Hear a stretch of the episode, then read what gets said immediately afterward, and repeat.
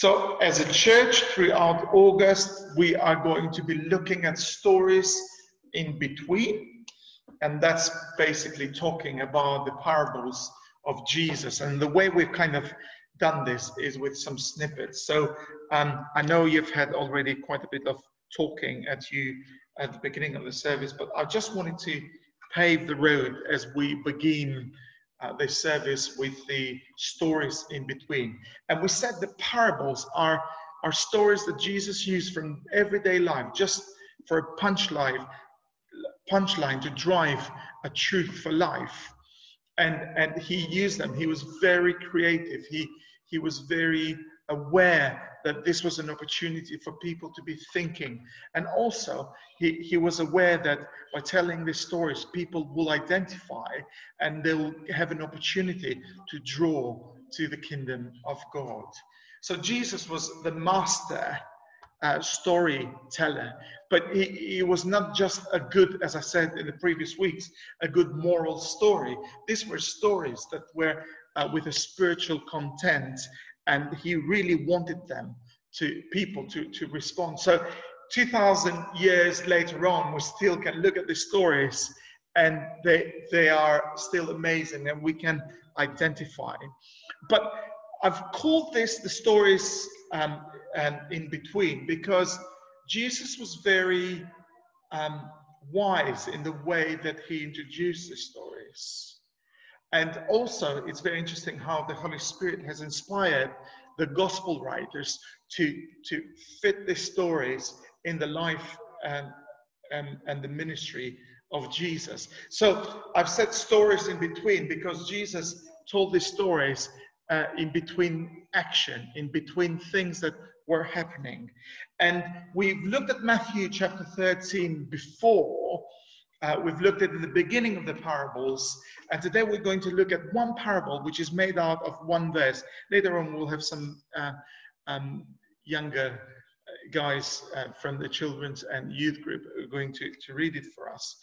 But the story was in between, and if you see chapter 11 and chapter 14 of the Gospel of Matthew, you see that Jesus is exposing the blanking out of Jesus's significant ministry. So he recognizes that he's doing significant miracles and significant things, and yet people are really blanking him out. He's got people who are questioning whether he is the Messiah or not. So Jesus is really, if you look at Gospel of Matthew chapter 11, he's speaking words of sorrow over the cities that have experienced God's greatness, and they have not responded in repentance and embracing this kingdom. So he's telling these stories in between warnings of unbelief.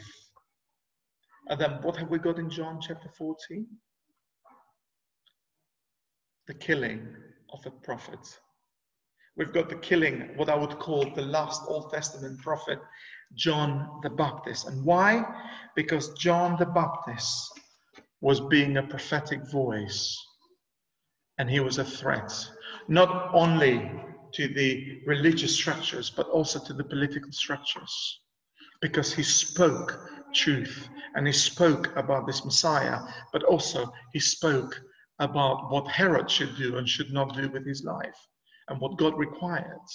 And he got in trouble for that, and he was killed. So in the midst of all these events, Matthew makes sure to communicate Jesus' commitment, compassion, and perseverance to continue to usher his kingdom, to continue to bring healing and restoration into people, and yet to continue to bring the truths of God's kingdom, which are uncomfortable for people, with the expectation that people will respond. And I just pray that as we think of these stories in between, that you and I are going to be thinking of what are the parallelisms that we can draw with our own lives. And if Jesus's challenge was for the people in 2,000 years ago with these stories, how is he challenging us today? And today we're going to hear of a story which talks about somebody who finds a very big treasure. And let's see what he does with that. I'm reading Matthew 13, verse 44 to 46. God's kingdom is like a treasure hidden in a field. One day a man found the treasure. He hid it again and was so happy he went and sold everything he owned and bought the field. Also, God's kingdom is like a merchant looking for fine pearls. One day he found a very fine pearl. He went and sold everything. He had to buy it.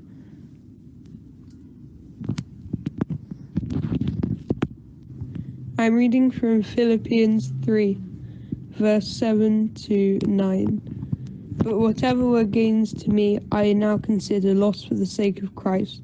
What is more, I consider everything a loss because of the surpassing worth of knowing Christ, Jesus my Lord, for whose sake I have lost all things. I consider them garbage, that I may gain Christ and be found in him, not having a righteousness of my own that comes from the law, but that which is through faith in Christ. Thanks very much, Louis and Sam. Great job reading for us there, and hopefully we'll get to see a few more faces in the coming weeks as well as we do the reading.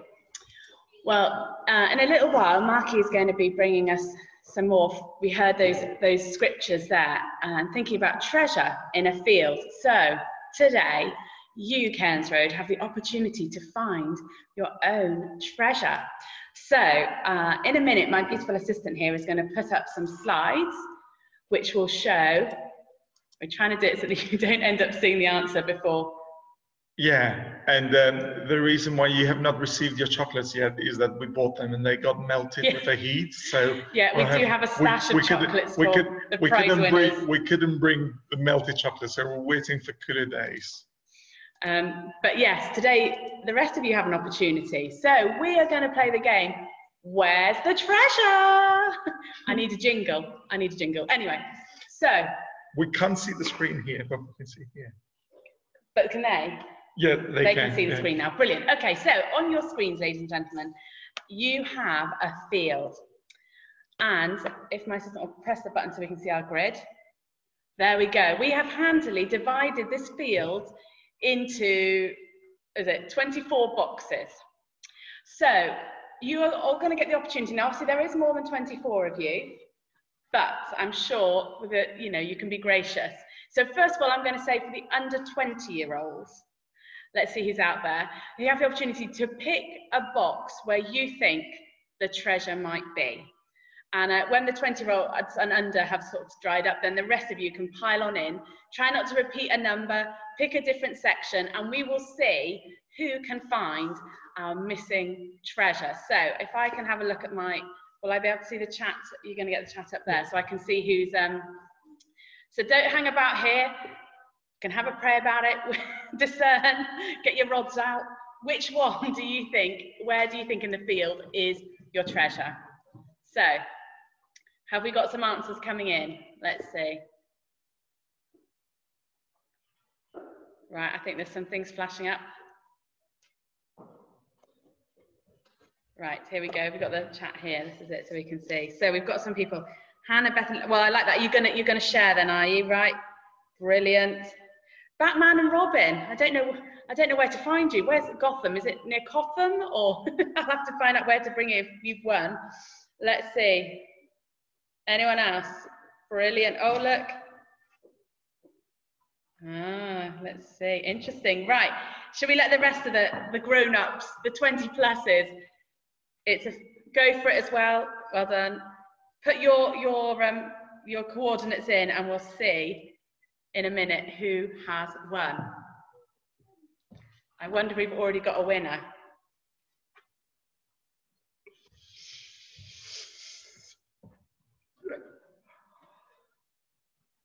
Let's see. Hang on. Is there any more coming in? Oh, well done. Oh, I like it. The Goddard children had to share a square, but the parents have got one each. Brilliant tactics there. Excellent. A38 in Bristol. Yes, Andy. Andy, maybe you recognise the field, do you? I don't know. We'll have to check that Andy out. Andy says A38 in Bristol. Or maybe there is some real treasure there. Right, okay. So let's have a little look through now and have a little look. I can confirm... We've got one winner. We do have someone who has found the treasure. So, shall we go digging, Marky? Yeah, go digging. And that person will find out themselves. If anyone remembers where they've dug, where is it? Da da da. And what's in the hole? Chocolate coins! Woohoo! So, if you scroll up, you will actually see there's a family connection, but no relatives were contacted in the making of this quiz. I will confirm, even our very own children don't know. The winner is Nikonechka. Round of applause. Well done, Nico. It was indeed buried in C2. I don't think anyone else, let me just scroll, no one else said C2, did they? So we did have a couple of duplicate answers. Yeah, and Ruth, I forgot to mention in the beginning that there is no duplicates allowed, so well done, Nico. Nico, we will get your chocolate treasure to you in the coming week. Great job. I better switch this off now. And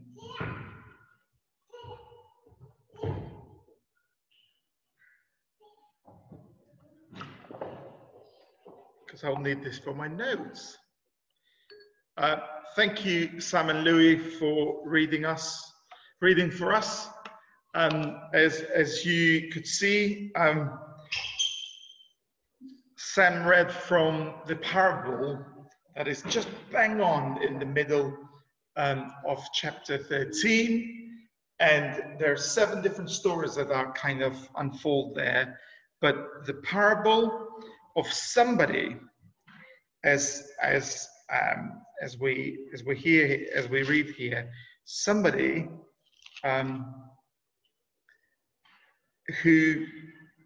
Jesus says the kingdom of heaven is like a treasure that is hidden in a field. And the reason why Jesus is talking, I mean, Matthew is writing to Jewish audience really, and the reason why it's talking about the kingdom of heaven rather than saying the kingdom of God or kingdom of Jesus is because for the Jewish people, it was to say the name of God was a very, very, it's almost unspeakable because of the honor and the fear and the respect that they had. So in one sense, Jesus had to identify talking about this kingdom of heaven. So every time Jesus refers to heaven, talks about God's kingdom, his kingdom, and really, and Jesus saying it is like a treasure that is hidden in a field. So we are reminded by Jesus that there is an element here of a value. This is such a valuable item. It's a kingdom. Kingdom is like a treasure which is hidden in a field. And when a man found it, he hid it again. And then in his joy, he went and sold all that he had and bought that field. I don't know if you have checked the news recently, but in the beginning of August, the news made sure that they informed us that somebody who was a metal detector, he was able to find some Civil War era coins that were worth £100,000. His name is Luke Mahoney. I said it right. And actually, they asked him what was in the hoard of the coins. There were 1,061 coins. And I love the question that they ask and the way he answers. He says, how did Luke react to find them? They ask him. So Luke responds, that feeling of scrapping dirt away and seeing the coins is indescribable. And then after he found the coins, he notified the local fine liaison officer and declared the treasure to the coroner. But he and his friends stayed to guard this finding, this hoard. I was up for 3 days solid, watching all night, making sure no one tried to sneak in and take the hoard, said Luke. So it's an amazing story. And Jesus is saying that the kingdom of heaven is like this treasure that is hidden in this field. And somebody finds it, and with all joy that he had, because he has found it, he sells up everything and it goes and purchases this field. It's very interesting because Jesus is telling this story, as I said, in between trying to challenge the status quo of the Pharisees, trying to bring to attention that actually people who have surrounded Jesus throughout his ministry and the miracles, they still have not got really sussed what the kingdom of God and what Jesus' kingdom is all about. He's telling this story in the midst where the prophets are being denied of God's revelation to them and what's going to happen. Jesus is rejected in his own city. John the Baptist is killed because, again, he challenges Herod. And Jesus is telling the stories of kingdom because he wants people to be part of his kingdom, because he wants people to come and join him in this new kingdom, which is not just a territorial rule, but it's a reign. It's a reign in their hearts. And Jesus is the king. So it's talking about the reality of this parable, saying that actually this kingdom that Jesus is offering is real. And the other thing that is coming from this one verse, Bible verse of the parable, is that actually this kind of treasure that is the kingdom is worth everything. Is worth everything. And it's interesting because it's that tension between this kingdom being known but people not recognizing it. But when they recognize it, it's worth everything. As you can see, Jesus talks about this person who has joy in finding this treasure, and he is going to sell up everything in order to go and purchase this plot of land. And I said to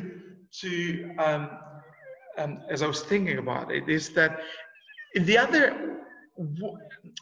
in a different way to look at that is that the kingdom of Jesus also is quite a paradox, because in one way you seek to find it, you sacrifice all for it, and then after you've given it all into it, you find in it all that you need. And Abhi said earlier on that we are all in this wanting. We want something and never thought that we would be. And I think perhaps this is the time when we think a little bit about God's kingdom. That in one sense, perhaps it's that time that actually COVID is bringing us to think a little bit about, are we prepared to give it all, everything? And I'm not talking here about money only. I'm talking about our dignity. We're talking about our pride, our achievements, our everything that we have, just for the sake of treasuring Christ. The story is told, and Jesus, Mark actually in his gospel tells the story of Jesus encountering a rich young ruler. For those of you who've got your Bibles there, can you open them in Mark chapter 10? And we know all this story. and we know this interaction with Jesus. But it's important that we see here that Jesus is really serious about asking people to follow him in his kingdom. A man ran up to him and fell on his knees before him, and he said, "Good teacher, what I must do to inherit eternal life?" Now this is marks of the kingdom of heaven. And Jesus carries on, and he says, you know the commandments: do not murder, do not commit adultery, do not steal, do not give false testimony, do not defraud, honor your father and mother. And he says, "Teacher, I've kept this since I was a boy."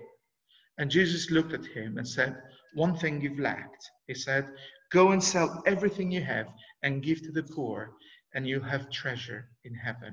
Then come and follow me." And the reaction is, "This man's face fell," says the NIV. "He went away sad because he had great wealth." And perhaps it is our wealth that is stopping us to give it all to find this treasure in God's kingdom.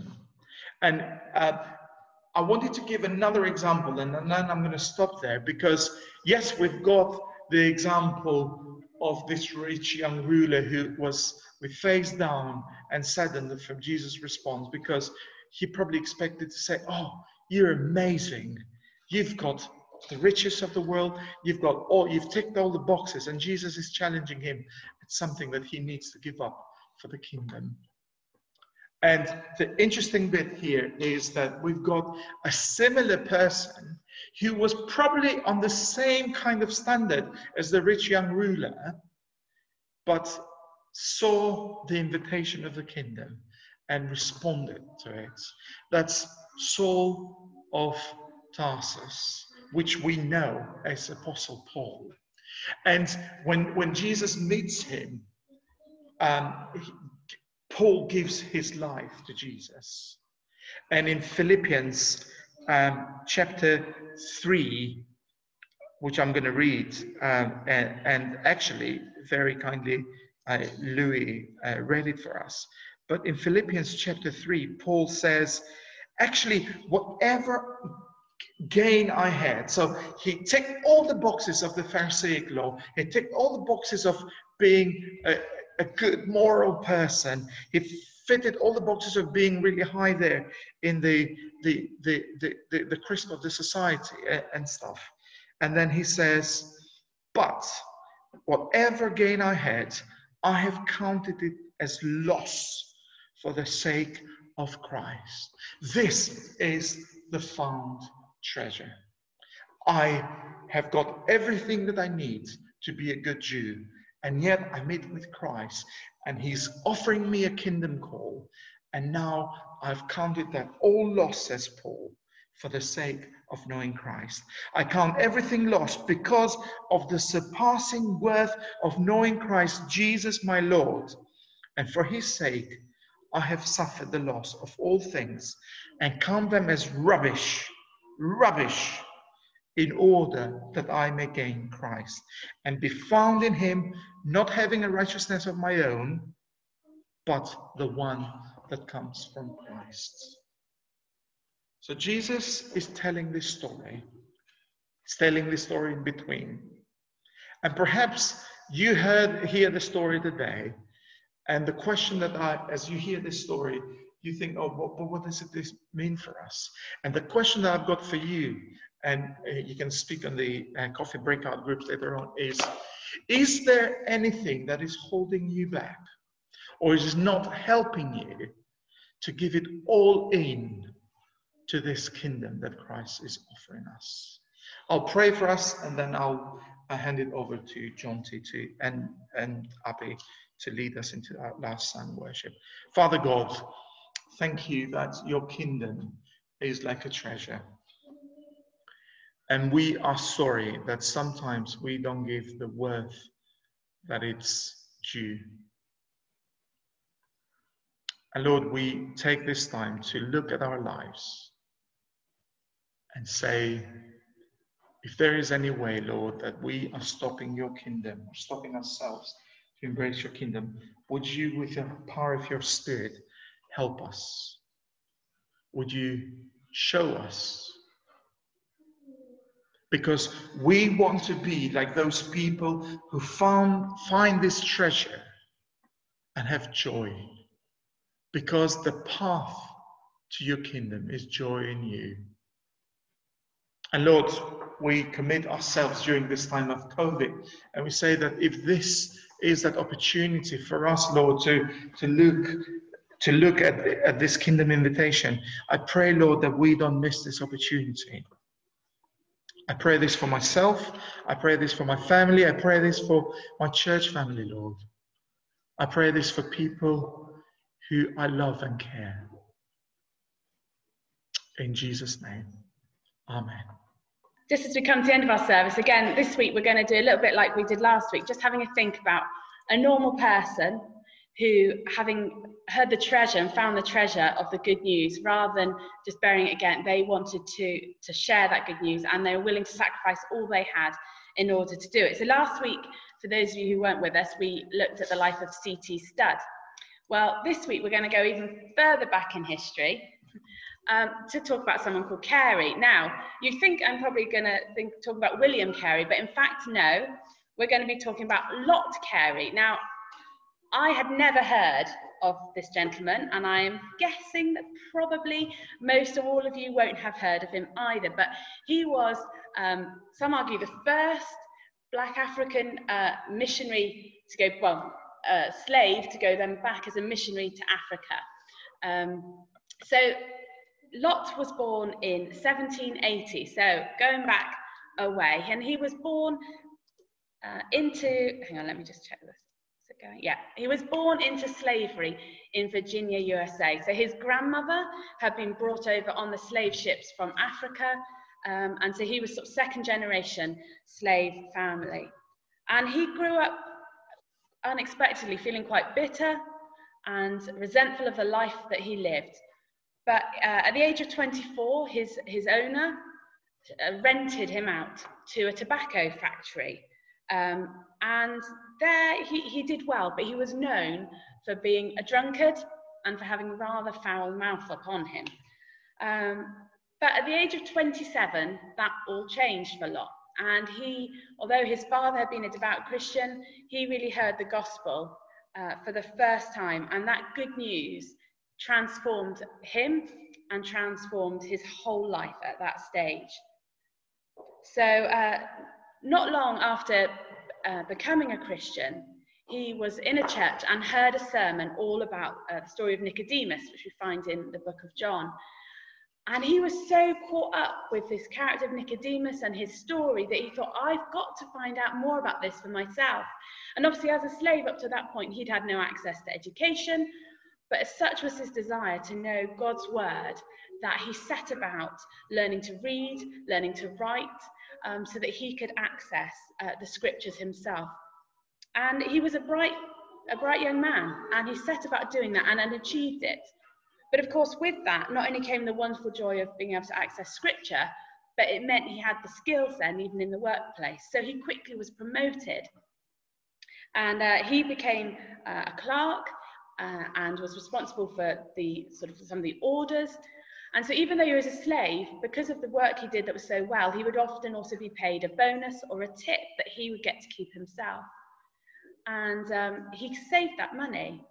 And as the years went by, he saved enough so that in, I think it was about 1813, he was actually able to buy his own freedom and the freedom for his two children. He had married, but unfortunately his wife died, so he was left with these two children, but he was able to purchase the freedom for all of them. But Lot carried on working. So he was attending church, he was preaching even by this stage, but he was working, and he was by now a very highly revered worker and was paid quite handsomely for the work that he did. But deep down, for Lot, that wasn't what it was all about. He'd heard that good news of Jesus Christ, and he had a passion in his heart for going back to Africa to tell the people there about the Lord Jesus. And his bosses at the tobacco factory, even when they heard that this was his plan, was to leave, to go and be a missionary, they tried to keep him on because he was such a good worker, and they even offered him a massive pay rise. But unlike the rich young ruler that we read about in scriptures, Lot said, no, I'm leaving behind these worldly riches. I am willing to give up everything to go. So this quote I found as I've been reading, and it's quite long, but I just found it quite challenging, so I wanted to share with you. So just before he set sail for Africa, he said, I'm about to leave you, and I expect to see your faces no more. I long to preach to the poor Africans the way of life and salvation. I don't know what may befall me, whether I may find a grave in the ocean or among the savage men or more savage wild beasts on the coast of Africa, nor am I anxious about what may become of me. I feel it my duty to go, and I very much fear that many of those who preach the gospel in this country will blush when the Saviour calls them to give an account of their labours in his cause and tell them, I commanded you to go into all the world and preach the gospel to every creature. The Saviour may ask, where have you been? What have you been doing? Have you endeavoured to the utmost of your ability to fulfil the commands I gave you? Or have you sought your own gratification and your own ease, regardless of my commands? Something to ponder on, I think, for us all. But Lot knew what he needed to do, and he and his children, and he was remarried now by this point, got on board. And they sailed across to Africa. It was a 44-day journey, and they arrived in Sierra Leone. But within a short time arriving, his second wife also passed away. He was there for a while in Sierra Leone, and then in 1822, he moved to Liberia. So there was an American colonialization society, and they were trying to establish a place for all these free slaves to return from America to Africa. So there was some, there's a separate issue about the rights and wrongs of that. But Lot was there not to build a colony, but to bring the good news of Jesus. And through his time there, he worked telling people about Jesus. He did this in practical ways. He set up the first church there in Liberia. He also taught children, again, educating them and bringing to them scripture. He managed to teach himself some medical skills and use those in his work. And he preached the word of God faithfully there, so much so that records show that some of the folks from the tribes would walk even up to 100 miles to come and hear him preach the word of God. Oh, hang on, let me go back. They're gone. Yes. It says on the reverse of his memorial stone, Lot Carey, self-denying, self-sacrificing labours as a self-taught physician, as a missionary and a pastor of a church, and finally he became governor of the colony, having inscribed his name indelibly on the page of history, not only as one of nature's noblemen, but as an eminent philanthropist and missionary of Jesus Christ. All that Lot did was inspired by that good news he heard at the age of 27. And when we think about the passage we read today, I just put the Philippians verse up here along with the quote of Lot's. This again, it speaks to me of the power of good news and that challenge to us. What are we doing with that good news, and what are we willing to sacrifice in order to see other people know the good news of Jesus Christ? Lot says, this step is not taken. This is about his move to Liberia from Sierra Leone. This step is not taken to promote my own fortune, nor am I influenced by any sudden impulse. I have counted the cost and have sacrificed all my worldly possessions to this undertaking. I am prepared to meet imprisonment or even death in carrying out the purpose of my heart. Now, yes, this was a long, long time ago, and yes, it seems a different world, but I do believe the challenges are for us today. And something I grapple with at the moment is, what does it look like when I am just at home most of the time? How do I live out my faith? How do I live a life that's willing to sacrifice everything for Jesus Christ? And I haven't got the answers yet. I'm trying to see what that looks like in the small actions, in the small things, that God may trust me with more in the days to come. But you know, Lot Carey had a legacy that lived on. You know, 85% of the population in Liberia today are Christian of some sort. There's an organisation that's named in his honour, and he was an example of someone who gave up everything. So let that be a challenge to us this week. And next week, I'll be back with someone a lot more recent times, and a woman as well. So thanks very much. Maggie, could I hand back to you just to finish us all off for the week? Yeah, thank you, Ruth, for the great story. I'd never heard of Lot Carey either. So it's great to be reminded.